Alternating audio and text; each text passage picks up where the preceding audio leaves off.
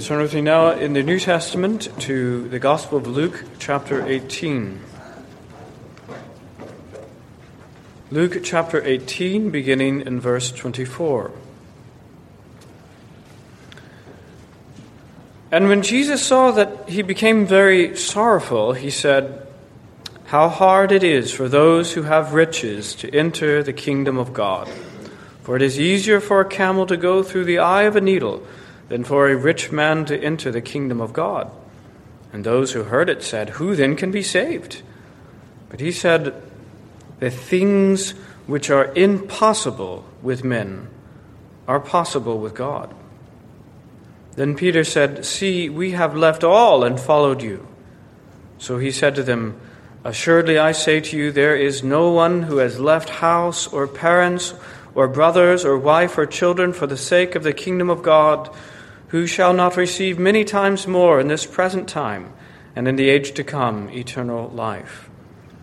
Then he took the twelve aside and said to them, Behold, we are going up to Jerusalem, and all things that are written by the prophets concerning the Son of Man will be accomplished.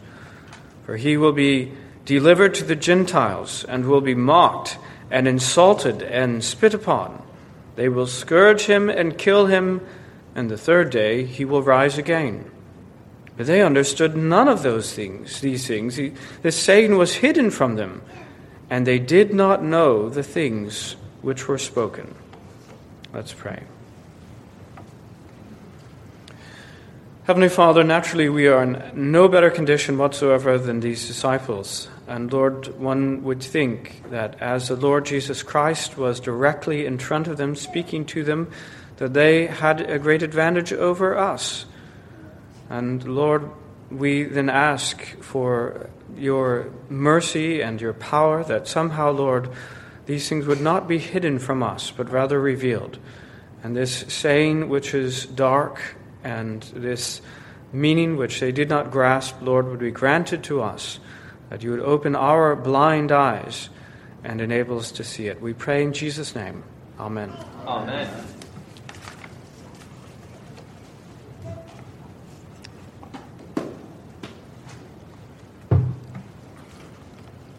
This morning we focus on the text here in Luke chapter 18, just these few verses from 31 to 34 concerning this prediction yet again of Jesus' death and resurrection.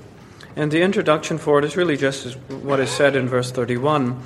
Then he took the twelve aside and said to them, Behold, we are going up to Jerusalem, and all the things that are written by the prophets concerning the Son of Man will be accomplished. We have this picture. He was previously teaching to the, the whole crowd, and now he takes his own aside and has something important and special to say to them. And the question is why? Why did he say these things? Well, I'm sure there are many things, and, and we don't know them all, and I could not enumerate them, but surely among them would be to join up this line of continuity between the prophetic word of God and the events as they happened. Not only is that something that, that, that can happen and must happen, it shall happen, but it is something that ought to be seen to be happening. He wished to point out to his people, as these things were about to be accomplished, to remind them that they were prophesied, to remind them that these things were told in the Word of God, and therefore they would certainly happen. And that's a, a line that we should emphasize among ourselves as we look for, as we go through the Word of God and we see how these things have been perfectly fulfilled, and even, and even how these things are fulfilled in our lives. Because it's not merely historical events that are prophesied, but of, of the reality of what is to happen to believers in this life. Likewise, these things find its fulfillment and we should connect up those dots between the Word of God and the things that are happening. So Jesus surely wants to emphasize that line of continuity. But secondly, and perhaps even more importantly, out of compassion for the disciples. He's like a parent trying to explain what's going to happen to a child who's maybe having to undergo some prolonged period of treatment. Maybe they have some very, very treatable form of cancer, and there's a 99% uh, treat, uh, uh, rate of, of, of, of, being healed from it, but there's these long steps, and some of them are very uncomfortable, and a child would have no idea that these things are actually for their benefit, and, and they're trying to make sure it's less of a surprise and an offense to them by explaining what's going to happen. And I think this is what the Lord is doing here. It's about to happen. He knows it's going to be uncomfortable and distressing to them, and before it happens, He's explaining these things. But, but they didn't understand. They didn't understand these things. Now, that strange blindness, that's one of the themes of the Word of God in, in the Gospels. Particularly, I would say, in the Gospel of Luke, but really all of them. There is a continual reference to the fact, but they didn't believe. These things were said very clearly, but they didn't get them. These things, Jesus had said, let, let, me just say, this is not the first time that he prophesies or foretells of his, his, uh, his, his decease and his resurrection, and it's not the last one. And it was strange that they didn't understand. But let me say, as we're about to see, not inexplicable. Not inexplicable at all. Because the whole point of this, of this sermon is that every word concerning Christ was to be accomplished, and even that unbelief, even that blindness, that was part of the word concerning Christ that was going to be fulfilled. All of it. From the mocking, the scourging, the death, the resurrection, and yes, even the fact that his people were not going to receive the word about him, the report given. All of that was going to be accomplished perfectly. Well, the title this morning is Every Word Concerning Christ Accomplished. Every word concerning Christ accomplished. And three points. Very simple. Every word concerning Christ. Secondly, will be accomplished. And thirdly, even this. Okay? Well, our first point is every word concerning Christ. In verse 31, then he took the twelve aside and said to them, Behold, we are going up to Jerusalem, and all things that are written by the prophets concerning the Son of Man will be accomplished. And we have to say, what is he talking about? What things? Well, he enumerates them in verse 32. There's this list. He will be delivered to the Gentiles. He will be mocked, insulted, spat upon. They will scourge him, kill him, and the third day he will rise again. Now, are these things actually foretold in the prophets? The answer is yes, they absolutely are. And we'll go through a representative list.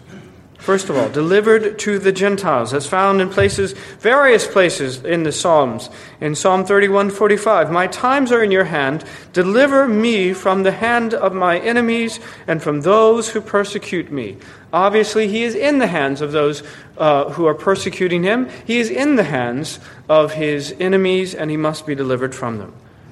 And I would say that the picture that is given in the Psalms is that every enemy is involved. And so, likewise, Christ was going to be handed over into all, the hands of all of his enemies, all of them.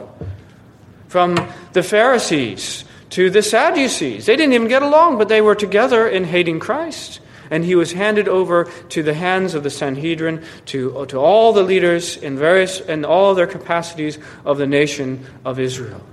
But that's not it because he was also handed over to the Gentiles. Now, both of them are obviously implied by this, because if he's going to be handed over, who's going to hand him over? Well, obviously, his own people, his own nation, they're the ones who are going to hand him over to the Gentiles. And therefore, every significant group of, of, of enemies of whatever nation, they are involved in this, uh, in this terrible work. So he's going to be delivered to the Gentiles. He's going to be mocked and insulted. That's Isaiah 53. I hope we're all familiar with Isaiah 53. In verse 3, it says, He is despised and rejected by men, a man of sorrows, and acquainted with grief. And we hid, as it were, our faces from him.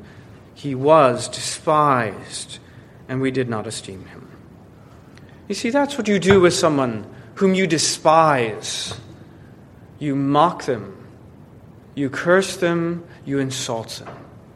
That's one you, you that's something you do with someone who you do not esteem, you have no respect for. You may have some who, whom you disagree with, but yet you retain a great, a great deal of respect for, and you wouldn't think then of openly mocking and insulting such a one. But let me say that that was not the case for the Lord Jesus Christ. There was no shred of dignity or respect retained for him, but rather all of his enemies and all of the common people joined in in his mocking and despising and insulting. That's exactly what was happening. Everyone was involved. Do you think of who was involved? Well, yes, the leaders were certainly involved in this. The, the soldiers were involved in this.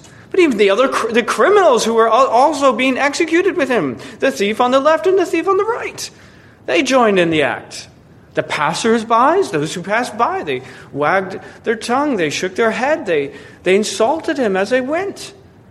Everyone was involved in this mocking and insulting, this degradation. He was spat upon. It's great, most visceral, most visible show of disrespect and, and hatred towards someone to spit upon them. But that too was prophesied in Isaiah chapter 50, verse 6. I gave my back to those who struck me, and my cheeks to those who plucked out the beard. I did not hide my face from shame and spitting. Yes, that was prophesied as well, and yes, that was utterly fulfilled in their hatred towards this man. And scourging, yeah. Isaiah 53 5. But he was wounded for our transgressions, he was bruised for our iniquities. The chastisement for our peace was upon him, and by his stripes we are healed. And we are reminded, and we must not ever forget, that every last one of those blows, every last pain that came to him from the beginning of his time on earth to, his, to the very end, to his death, all of these things were part of our atoning sacrifice. None of them were worthless None of them were gratuitous. They all accomplished perfectly the redemption for his people. But part of that was surely the scourging. And I, I need not tell you that the Roman scourging was, was a fine art of, of torture. Some people did not even survive the scourging, but were killed from it the Lord Jesus Christ. He was truly wounded for our transgressions. He was bruised for our iniquities. And, and yes, the chastisement for of our peace was upon him, and by his stripes, because there were stripes, we are healed. But of course, that's not the, the end of it. And the chain of the degradation and the pain and the torture carries on into his death. He'll be killed. And that's, of course, what Isaiah 53 goes on to say in verse 9. He was taken from prison and from judgment. That was true too. Jesus didn't even enumerate all the many prophecies. We should keep that in mind. That there were other prophecies which happened, which he did not even bother to say, lots of them. He gave a representative sample of all the prophecies concerning himself. He was taken from prison and from judgment. And who will declare his generation? For he was cut off from the land of the living. What does that mean? It's a poetic way of saying he was, he was killed. He was cut off from the land of the living. For the transgressions of my people he was stricken. And they made his grave with the wicked. Transgressions of my people he was stricken. It's a reminder again that this atonement had a particular object. It was not random, it was for his people, those people of God, those who would put their faith on the Lord Jesus Christ. Well, he was killed. That was fulfilled. But that's not the end. Because he also said that he's going to rise again. And that was true. And that was prophesied. And sometimes, and this, of all the things, this perhaps is the one which we, we search for the explicit prophecies in the Old Testament, and we, it requires a little bit more effort. But let me say it's certainly there. In Isaiah 50, verse 7, for instance, the Lord God will help me. Therefore, I will not be disgraced. Therefore, I have set my face like a flint, and I know that I will not be ashamed. How is that possible when the prophecies of in Isaiah 50 and 53 plainly say he's going to be degraded beyond all recognition? Plainly say he's going to be perfectly into the hands of his enemies, entirely in their hands, to do with whatever they want. He's going to be scourged most severely, and also that he's going to be put to death. He's going to be going to be separated from the land of the living. He's going to have a grave. How is it possible then that Isaiah 50, verse 7, could possibly be true? That the Lord God will help me. Therefore, I will not be disgraced. What do you mean, be, not be disgraced? Seems like he was going to be disgraced in every way possible. The answer could only be one thing that he's going to rise again from the dead. It's the only possible answer for how that prophecy could possibly be true. If, if, it's abs- if all the rest of those things are true, the only way it would work is that he'd be risen from the dead. The Lord God was truly going to help his son in the most dramatic and most complete way imaginable because on the third day he will rise again, and he did. They could do their worst to him, and they did their worst to him and none of it would stand.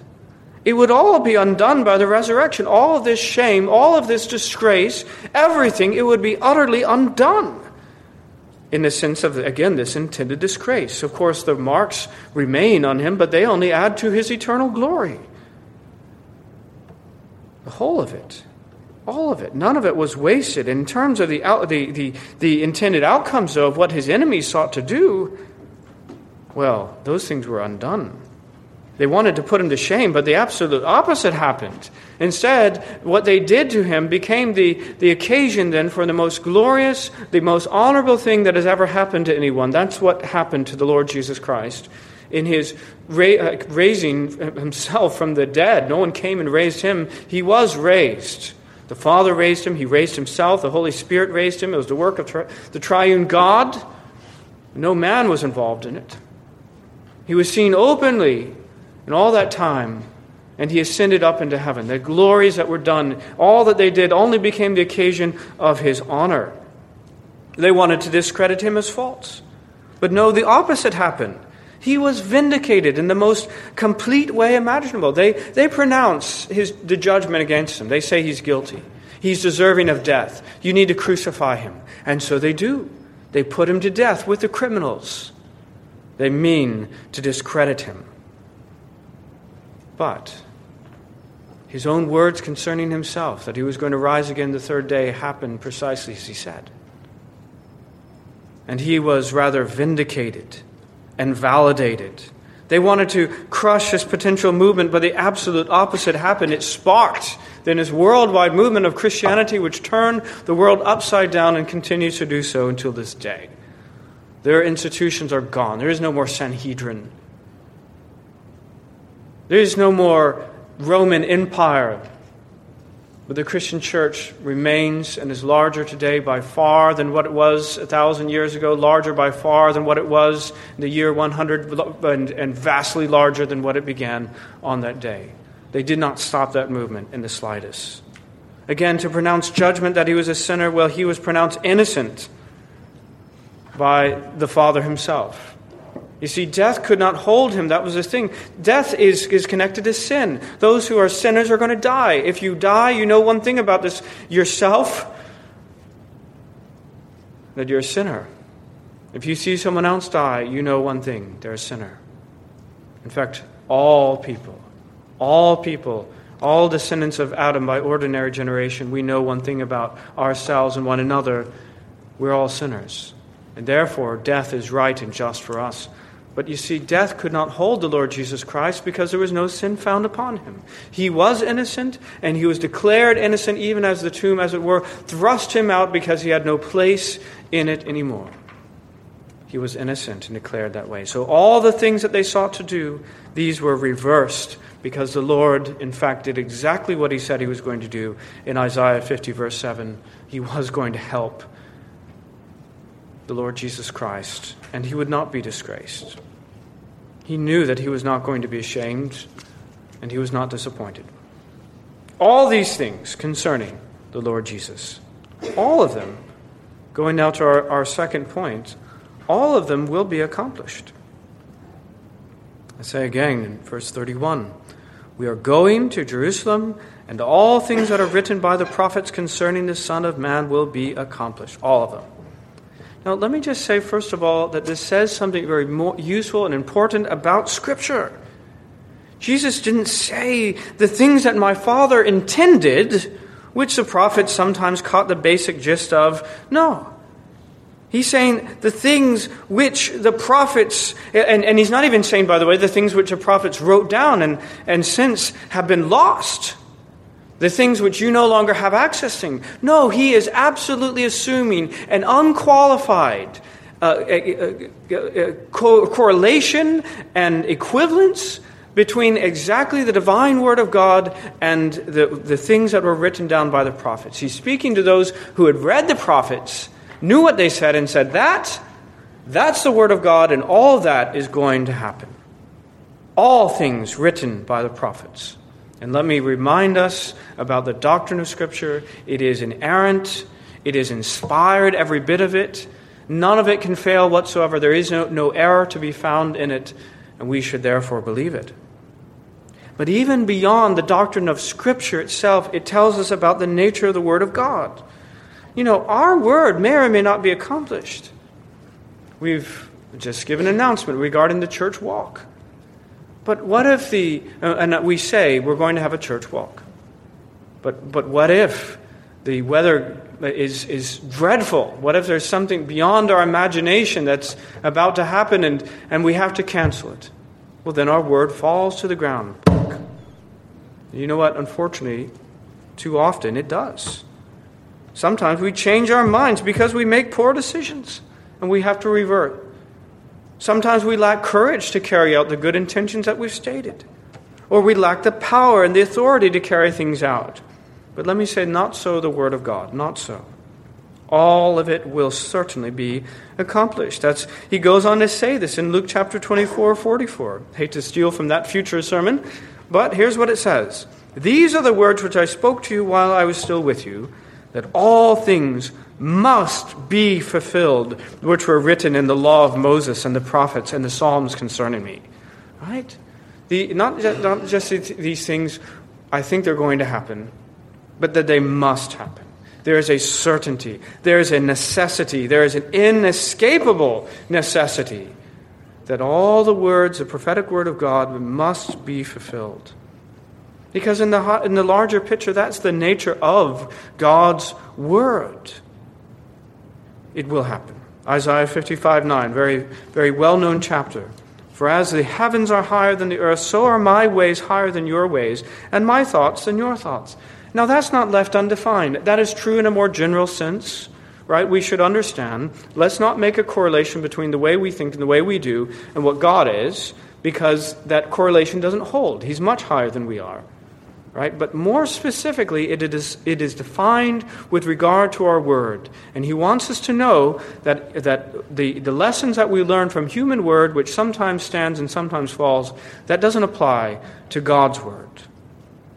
For as the rain comes down and the snow from heaven, and do not return there, but water the earth, and make, make it bring forth and bud, that it might give seed to the sower and bread to the eater, so shall my word be that goes forth from my mouth. It shall not return to me void, but it shall accomplish what I please, and it shall prosper in the thing for which I sent it.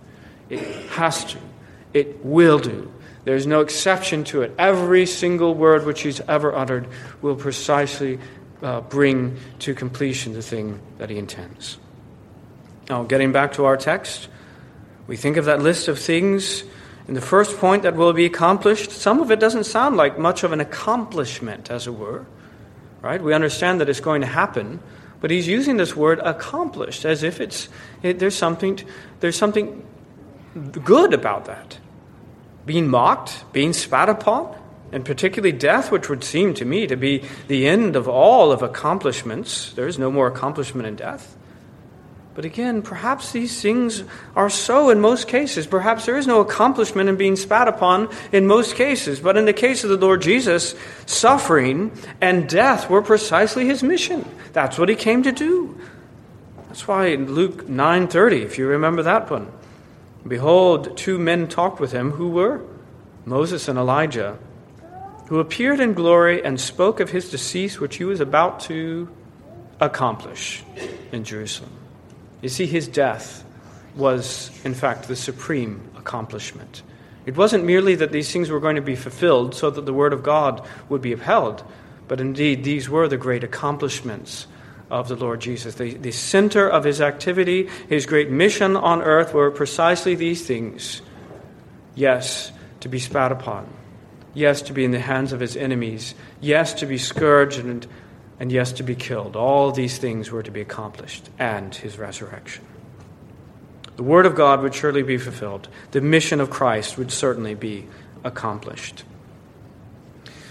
Thirdly, even this, right? So, so we've said all these things written about the Lord Jesus Christ, and there are many of them. All these things would be accomplished. And let me say again, even this particular thing, even that moment as he spoke to the disciples, that would also be accomplished. Because in verse 34, but they understood none of these things.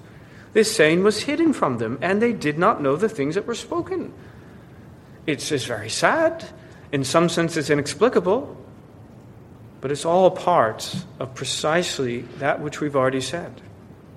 Now, this is a emphatic, repeated statement communicating the fact they didn't get it. They understood none of these things. They did not know the things that were spoken.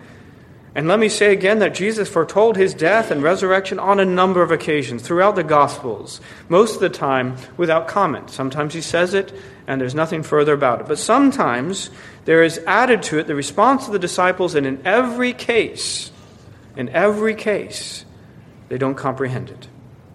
So that we're, we're not surprised, by the way.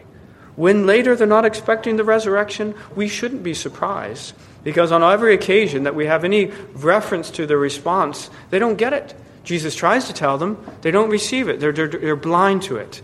And therefore, we're not surprised when they're not expecting to see the Lord Jesus Christ. We're not surprised, unfortunately, when the women come with embalming kit to deal with a corpse rather than the welcome sign saying, Welcome back, Lord Jesus, we were expecting you. Now it is mentioned, as if it were a remarkable thing that they did not grasp what was said. It's happened before, but it's mentioned here as if it's a remarkable thing. And in one respect, it certainly was. They had been taken aside, these, the inner circle, the twelve, taken aside, and Jesus is saying something important to them. These, minus Judas, of course, these were the ones that had believed on him, the ones that had been taught by the Lord himself, and he spoke very openly and plainly. Sometimes he spoke concerning parables, in, in parabolic, uh, typological language, which is hard to grasp even now sometimes. But now this time, he spoke perfectly clearly, without any parable, typological language at all. And they should have been able to understand his words. But they didn't. And we know, unfortunately, that they were still confused in their minds about the nature of his kingdom. They were still convinced that he was going to set up an earthly kingdom in this world. And maybe they were going to be his, his, his cabinet or his, his ministers. But they were still thinking about an earthly and political kingdom. And therefore, they're blind when he says something that doesn't cohere with their picture. Just a reminder, just a warning for us to please let our minds and expectations be shaped by the Word of God because otherwise, we are in a, a, a, whole long series, an unending series of hitting our head against the wall when our experience does not meet up with what we thought and our prejudice should happen. But of course, there is a crucial explanation within the text itself as to why it is. In some sense, it's explicable, in some sense, it's inexplicable, but the, the root explanation is this saying was hidden from them. And we'll say this again in the application that spiritual truth is spiritually apprehended. And we are all naturally blind as bats. And if we can see at all, it is because the Lord has made it clear to us. The Lord has opened our eyes. It's like what Peter said in Matthew 16. Simon Peter answered and said, You are the Christ, the Son of the living God. And Jesus answered and said, Well done, Peter. You figured it out. No, he says, Blessed are you, Simon Barjona, for flesh and blood has not revealed this to you, but my Father who is in heaven. If you figured it out, if you know anything true spiritually, it is because, not because flesh and blood has revealed it, but because the Father has opened your eyes. And finally, it was remarkable. It was not remarkable it was explicable, and in fact, it was fully expected because this was prophesied. This was part of the picture of what was going to happen to Christ. in the very first verse of Isaiah 53, what does it say? Who has believed our report? And to whom has the arm of the Lord been revealed? Because he is pointing out that even though these things are going to be prophesied, and Jesus is going to reiterate them more than once, they will not be believed. And the amazing thing is, at the end of the day, we cannot point to a single person who truly believed and received the report that was given. All these things that were going to happen, his, his, his suffering and his death and his resurrection, there is not one who received that report. Who has believed our report? No one. And every word of Christ had to be fulfilled, had to be accomplished, even that detail that his report was not believed by anyone.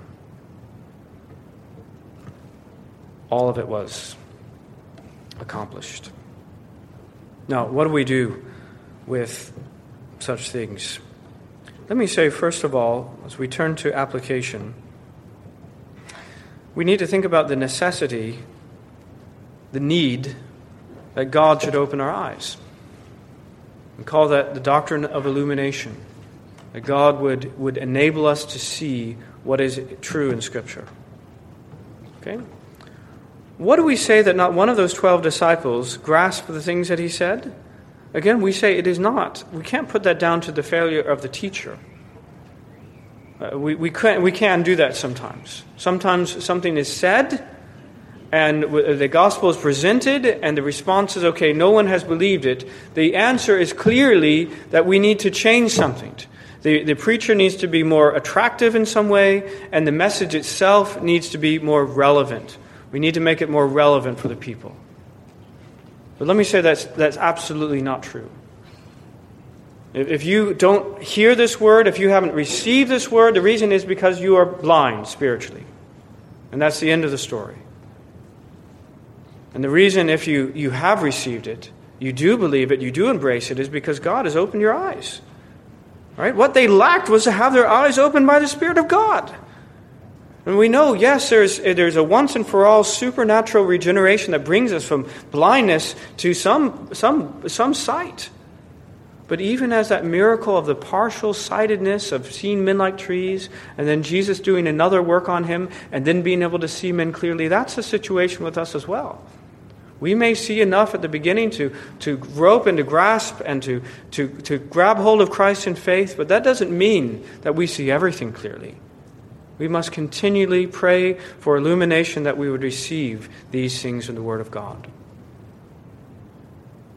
Each and every time you read Scripture, in your daily devotions, family worship, and certainly for our corporate worship, you pray that your eyes would be open to see these things, because without it, you won't.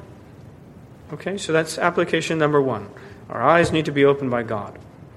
Secondly, we ought to be mindful, we should remember the great privilege of knowing the truth. Right? Because not everyone did. Not even the disciples sometimes. It's a wonderful thing, by the way, to see how all of this happened. We live in the time not where we are wondering, is it going to happen or not? I hope these things are going to be fulfilled, but we don't know. Well, now we do know. Every last one of these things, down to the last detail in every circumstance, absolutely happened. And what a privilege to know it.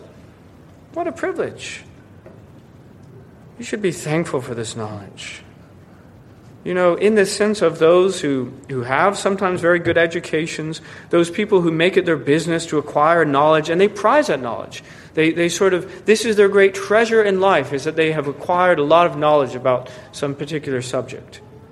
So we should at least have that kind of appreciation but of course, far more so, because this knowledge actually transforms us. This knowledge, through the power of the Holy Spirit, makes us alive, brings us to, to, saving, to, to salvation in Christ, and it makes us more and more like Christ.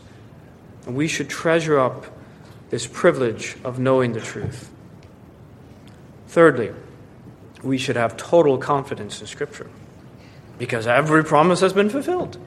Absolutely. Every last one. Jesus doesn't say, he doesn't hedge his bets. He doesn't say the basic idea you, you see in this, you get the idea of someone who's suffering. I don't know if all that's going to happen.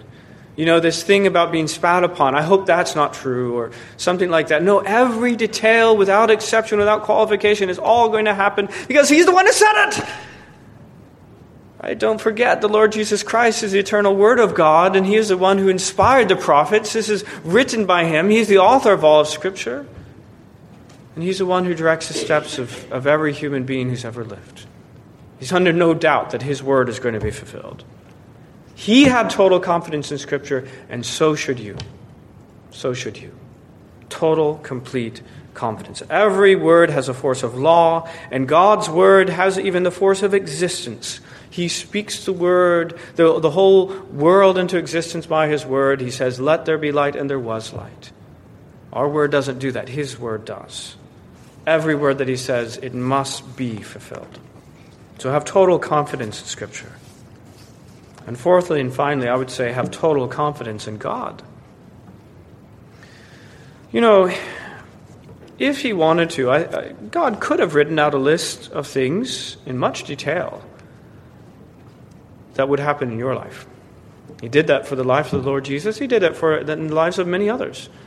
Just go back and read 1 Samuel, for instance. There's a long list of things that happened relative to the anointing and, and Saul coming to, uh, to power, that incredible detail about various people that happened, absolutely. He could do that for you, and all of it would happen.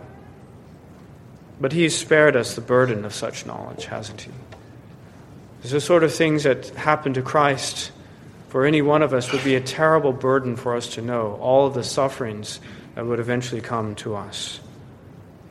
But we should carry on in the perfect confidence that the same God who knew, who foreknew, and absolutely knew and, and, and ensured that all these things would happen, the same thing is true of you.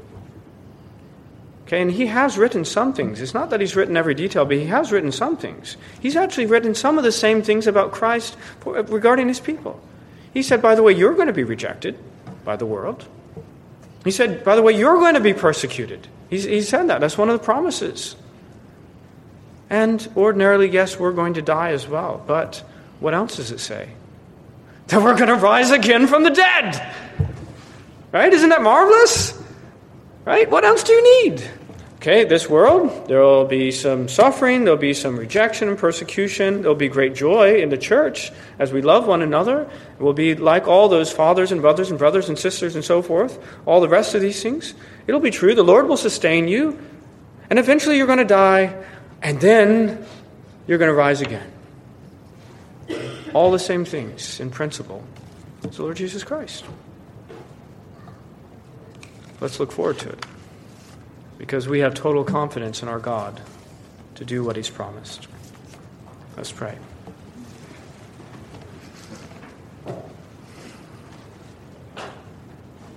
Gracious God, we are thankful for your word.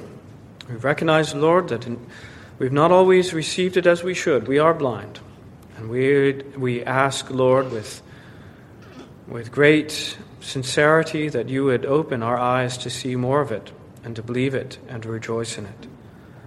But Lord, what we see is that everything that was ever written about Christ, all of these things absolutely happened. They had to happen. And Lord, even the fact that this report wasn't believed as he spoke it to his own people. Well, Lord, we're thankful that your word is so powerful. We're thankful that your promises always are fulfilled. And Lord, we pray that we therefore go in the greatest of confidence in the Word of God and all the promises, particularly the gospel promises made to us in Scripture, and the God who stands behind them. Knowing, Lord, that yes, uh, various things may and shall happen to us in this life, but we will rise again from the dead. You have said it, it will surely happen. We pray this in Jesus' name. Amen. Amen.